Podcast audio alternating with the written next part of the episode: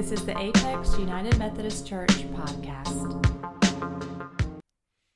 So, this morning, uh, we are continuing a sermon series uh, simply called A Movement uh, of God. Uh, it's a sermon series we started three weeks ago uh, as we kind of head into this fall. It will take us all the way through September. And if you have been here with us, you've, you've started to hear uh, several themes that have come up throughout this series. And, and part of our, our hope is that two things are happening, two lenses are being used. One is we're going to Scripture, and through the lens of Scripture, we're exploring uh, how God moves uh, through individuals and through God's people. Know, how God's movement is active in us, and, and we recognize that sometimes those mo- movements are very big movements, uh, movements that lead to, to massive change in the world and our communities. And sometimes those movements are really small movements, uh, movements in our own lives, in our own hearts, uh, that change us or change our families or change our neighborhoods. But in each place, we believe that God's Holy Spirit is moving and inviting us uh, into those spaces, into those places uh, where we might be part of that movement, where we might participate alongside God and, and really be a part of the, the life transformation that we believe God still calls us to uh, every day. The second lens we're going to use is not only Scripture, but our historical story uh, as United Methodist. Uh, now, I have a question. Who grew up as a Methodist? Anybody? Who grew up not as United Methodist? Yeah? Uh, it's like half and half in this room. Uh, that is a pretty normal for us, is that we see a lot of folks come alongside our church family uh, who don't know the United Methodist story, don't know who we are or, or the history behind where we've come from. And so part of our hope over these seven weeks is to tell part of that story uh, we believe that, that really John Wesley was less about a denomination. He said that several times. I don't want to create a new denomination. I want to see the renewal and revival of the church. And so we often see a Methodist church as a place where people from different backgrounds can come together, uh, can connect together, even if their traditions are different and experience uh, the, the, the, gospel, the, the word of God, and experience life change here together. And so we're going to tell some of that story, share some of those stories, how, how John and Charles, their mom Susanna, as well as George Whitefield and others, uh, made possible uh, the movement of God in the 1700s uh, that led to spaces like this one. Uh, spaces where people from many different traditions and, and backgrounds and cultures can come together and live out God's faith together uh, as part of a movement. Not just a moment in time, but a movement that we're a part of. Uh, this morning, we're starting with Romans. And so I'm going to invite you to, to open your Bible with me uh, to Romans chapter 6. You can open that if you have a physical Bible with you, or if you have an app on your phone, or uh, if you want to read along with me on the screens, they'll be behind me as well. But we're going to read Romans 6, uh, beginning with verse 8. And this is Paul, uh, who is writing to the church in Rome, churches in Rome, and talking to a church that was relatively young. Uh, they, had, they had been birthed in this culture in Rome. They're trying to understand uh, this, uh, this interpretation of the gospel and, and who this person Jesus is and who that means uh, for their lives. And as he's walking with these churches in Rome, he often is finds himself clarifying kind of what it means to be followers of Jesus in that time and that place. And so this is one of those moments where he has been teaching one truth and then kind of pauses and says, But wait a minute, I want to make sure we're clear. And then he goes into these few verses to kind of clarify some things. So that's what we're coming into in Romans uh, chapter 6, uh, beginning with verse 8. This is what Paul writes. But if we have died with Christ, we believe that we will also live with him. We know that Christ, being raised from the dead, will never die again. Death no longer has dominion over him. The death he died, he died to sin once for all. But the life he lives, he lives to God. So you also must consider yourselves dead to sin and alive to God in Christ Jesus. Therefore, do not let sin exercise dominion in your mortal bodies to make you obey their passions. No longer present your members to sin as instruments of wickedness, but present yourselves to God as those who have been brought from death to life and present your members to God as instruments of righteousness. For sin will have no dominion over you, since you are not under law, but under grace. This is the word of God for us, the people of God. Thanks be to God. So, Paul's writing to this church, and he has just spent uh, an entire chapter, if not longer, sort of talking about uh, this good news of the gospel. It's the good news that we've heard, right? It's the news that, that there's this guy named Jesus that is God incarnate, God in flesh, that has come into this world as a child, grown into a man, was in ministry for three years, and then died on a cross and was resurrected on the third day. And in that life, death, and resurrection, there was this good news that through that process, uh, Jesus made a way that we might be set free from sin and set free from death. It's this free gift of God. And our lives are changed because God chose not to leave us alone in our sin, but God chose to break in and create a new path, a new way where we might be set free. And that's great news.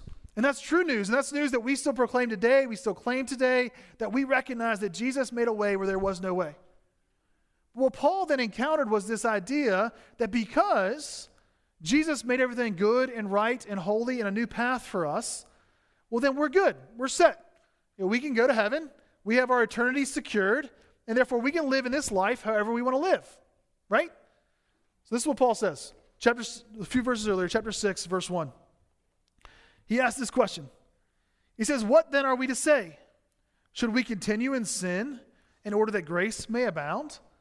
And then in verse 7, he says this as an answer to that question By no means. How can we who died to sin go on living in it?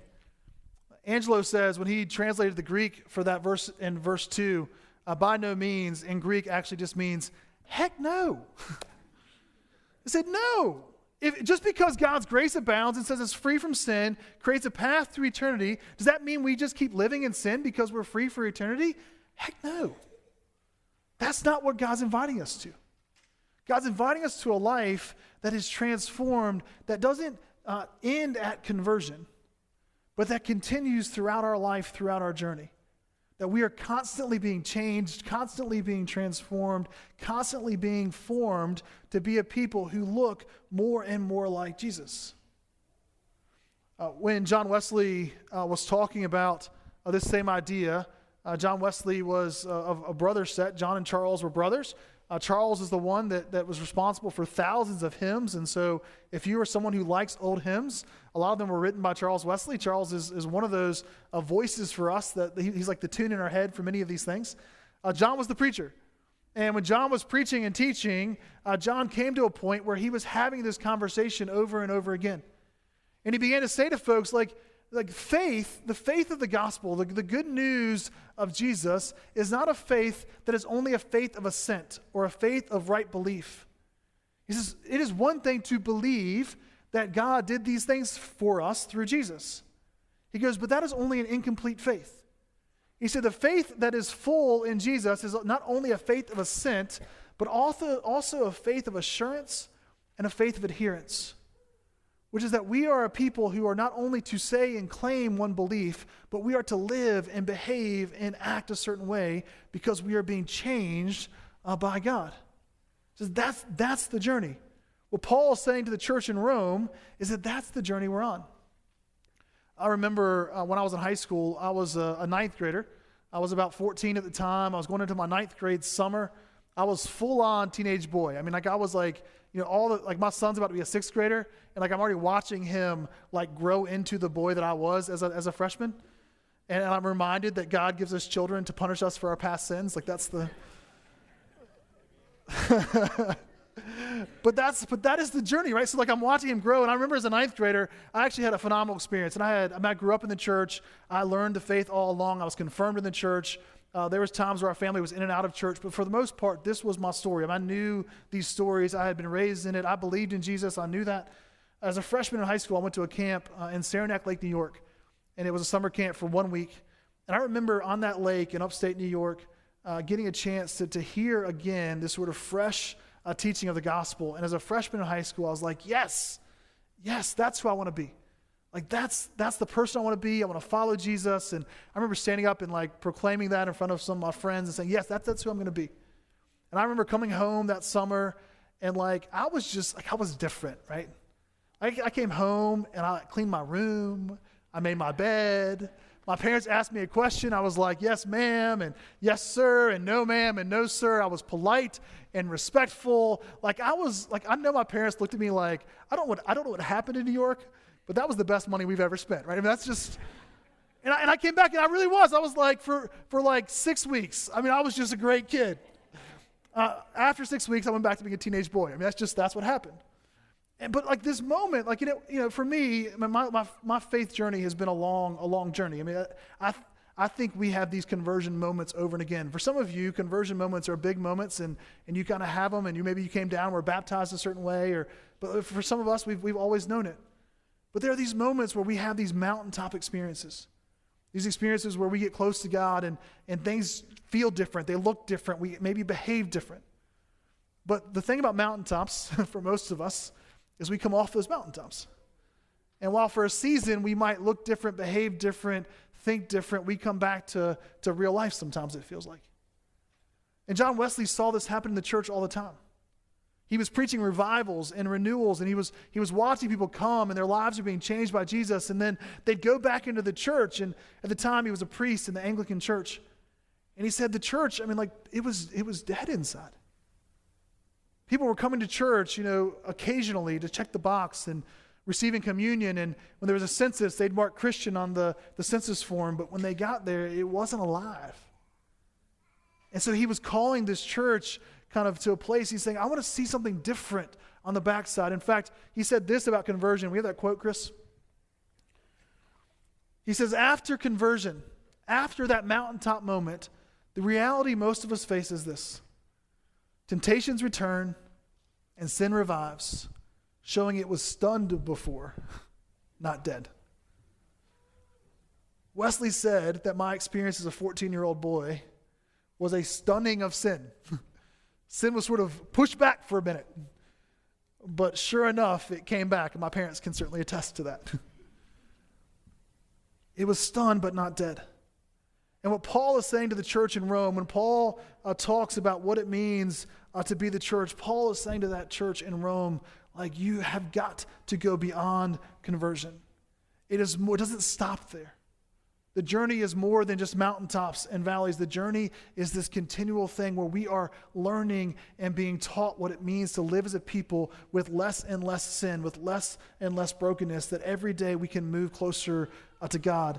Uh, the word we use for that in Methodism is sanctification. It's this process of becoming holy.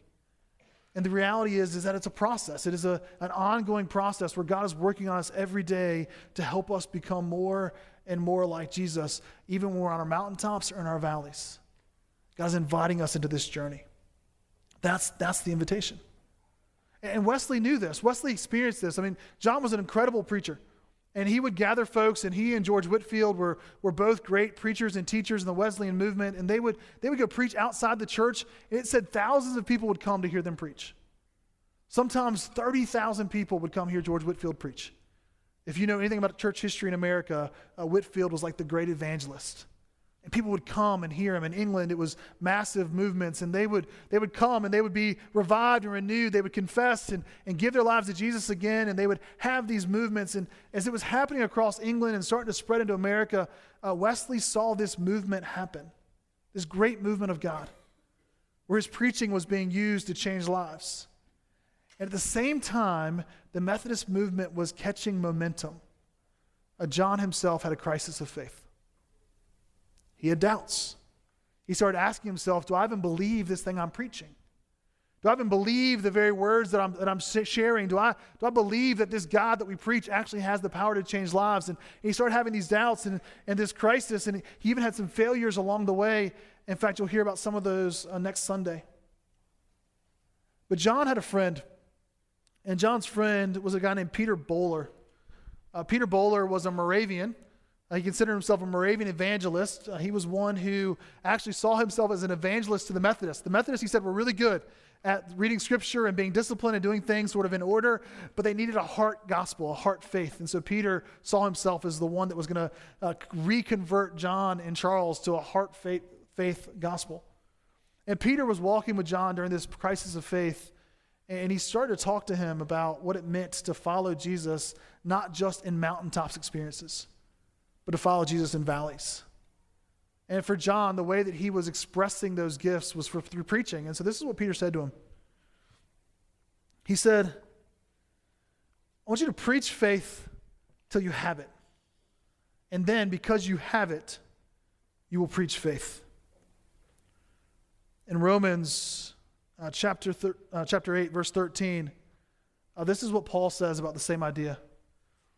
Says, No longer present your members to sin as instruments of wickedness. Present yourselves to God as those who have been brought from death to life, and present your members to God as instruments of righteousness. When Paul is talking about the unique gifts that we have, the, the, the, attributes that we have, he wants to invite the church to, to always be offering ourselves to God as instruments of righteousness. For Wesley, that was preaching. Preaching was the way he expressed his faith. And so Böhler said to him, Well, just keep preaching. Maybe in preaching, you'll convert yourself again. It would be great. you're converting all these other people, you're inspiring them to faith. Maybe you'll inspire yourself. And when you inspire yourself, watch what happens. The fire of God will come alive in you in a new way, and you will see many, many more conversions because the Holy Spirit is moving. And you will see this movement spread across. And he was right. Paul is saying, whatever your instrument is, whatever your gifts are, whatever your tools are, he says, keep doing them. Keep doing those things. Keep offering those things uh, to God for righteousness' sake. If you have time and, and you want to spend your time a certain way, offer your time for habits and patterns that create righteousness, not wickedness. If you have money, offer your money for things that create righteousness, not wickedness. If you have relationships, offer your relationships in patterns and ways that create righteousness, not wickedness. He says, in mountaintops and in valleys, part of the journey of faith is simply taking the next step, however small it might be, so that we are committing ourselves to a changed life that doesn't stop at conversion, but continues on through the rest of our lives. This morning, as you leave, uh, you'll take with you this ministry directory. And this is not uh, an attempt to like guilt you into doing things like this. I don't need you to do more stuff. But for some of you, there are places in your life that you need to pay attention to. That you need to pay attention to whether that those spaces are producing righteousness. Maybe, uh, maybe you need to be in God's Word. Maybe you need to study Scripture that you've not been in Scripture for a while and you need to re engage God's Word or you want to go deeper, there are Bible studies in here. Uh, people are teaching and offering their gifts to create space for us to be in God's Word together. Maybe where you need that is in relationship. You need to be in a small group or a community that can hold each other accountable. There are ways that you can get involved in a small group or a community that can, can connect you to each other. Maybe it's serving. Maybe you saw these kindergartners and you said, you know what? I love kindergartners. They're awesome, and they really are awesome. they're sweet. They love you. They like think you walk on water. It's awesome. Like this, they're like my favorite people because they actually like they look at me. They're like, Pastor Tim, you're amazing, and I'm like, oh, I knew I liked you. But if you need someone just to tell you you're amazing, like go serve in our children's church or serve in the preschool, whatever it may be, like find ways to go. Maybe that's where you need it. Maybe it's to serve to the world. Maybe it's to be in mission. You need to go be among other people in our neighborhoods and our communities. Whatever it is, I would just challenge you like, like what is your next step? Our movement marker uh, for today is this. You will know it's a movement of God when the first person has to move is you. God wants to move in you. And whether you are on a, a, mountaintop or a valley today, whether you've been in church all summer, you never miss a Sunday, whether you have this is the first time you've been back in a long time, uh, God wants to move in you. God wants you to take a next step.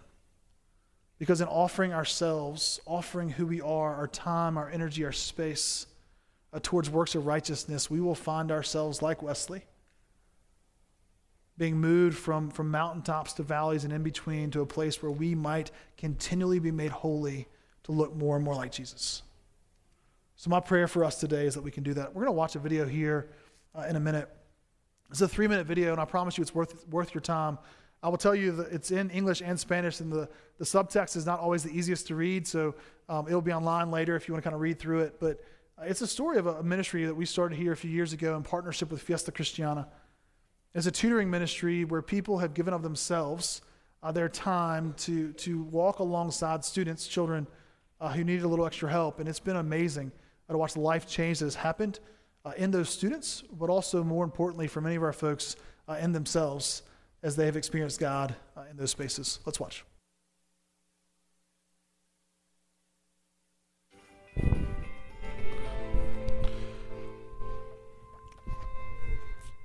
So that is Samias. Samias is a tutoring program. Maybe that's where God's calling you to be.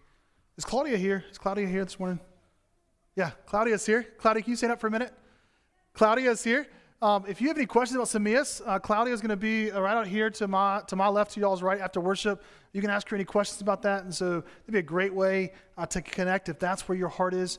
Uh, so maybe it's Samias, uh, maybe it's a Bible study, maybe it's your marriage, maybe you want to be involved in marriage enrichment. There's a new class starting this fall, marriage enrichment.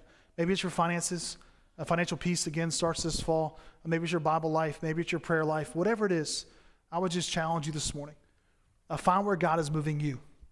Movements start with us. They start with individuals, and in those individuals, lives are changed, neighborhoods are changed, communities are changed, workplaces are changed. The world is changed because God is moving in us.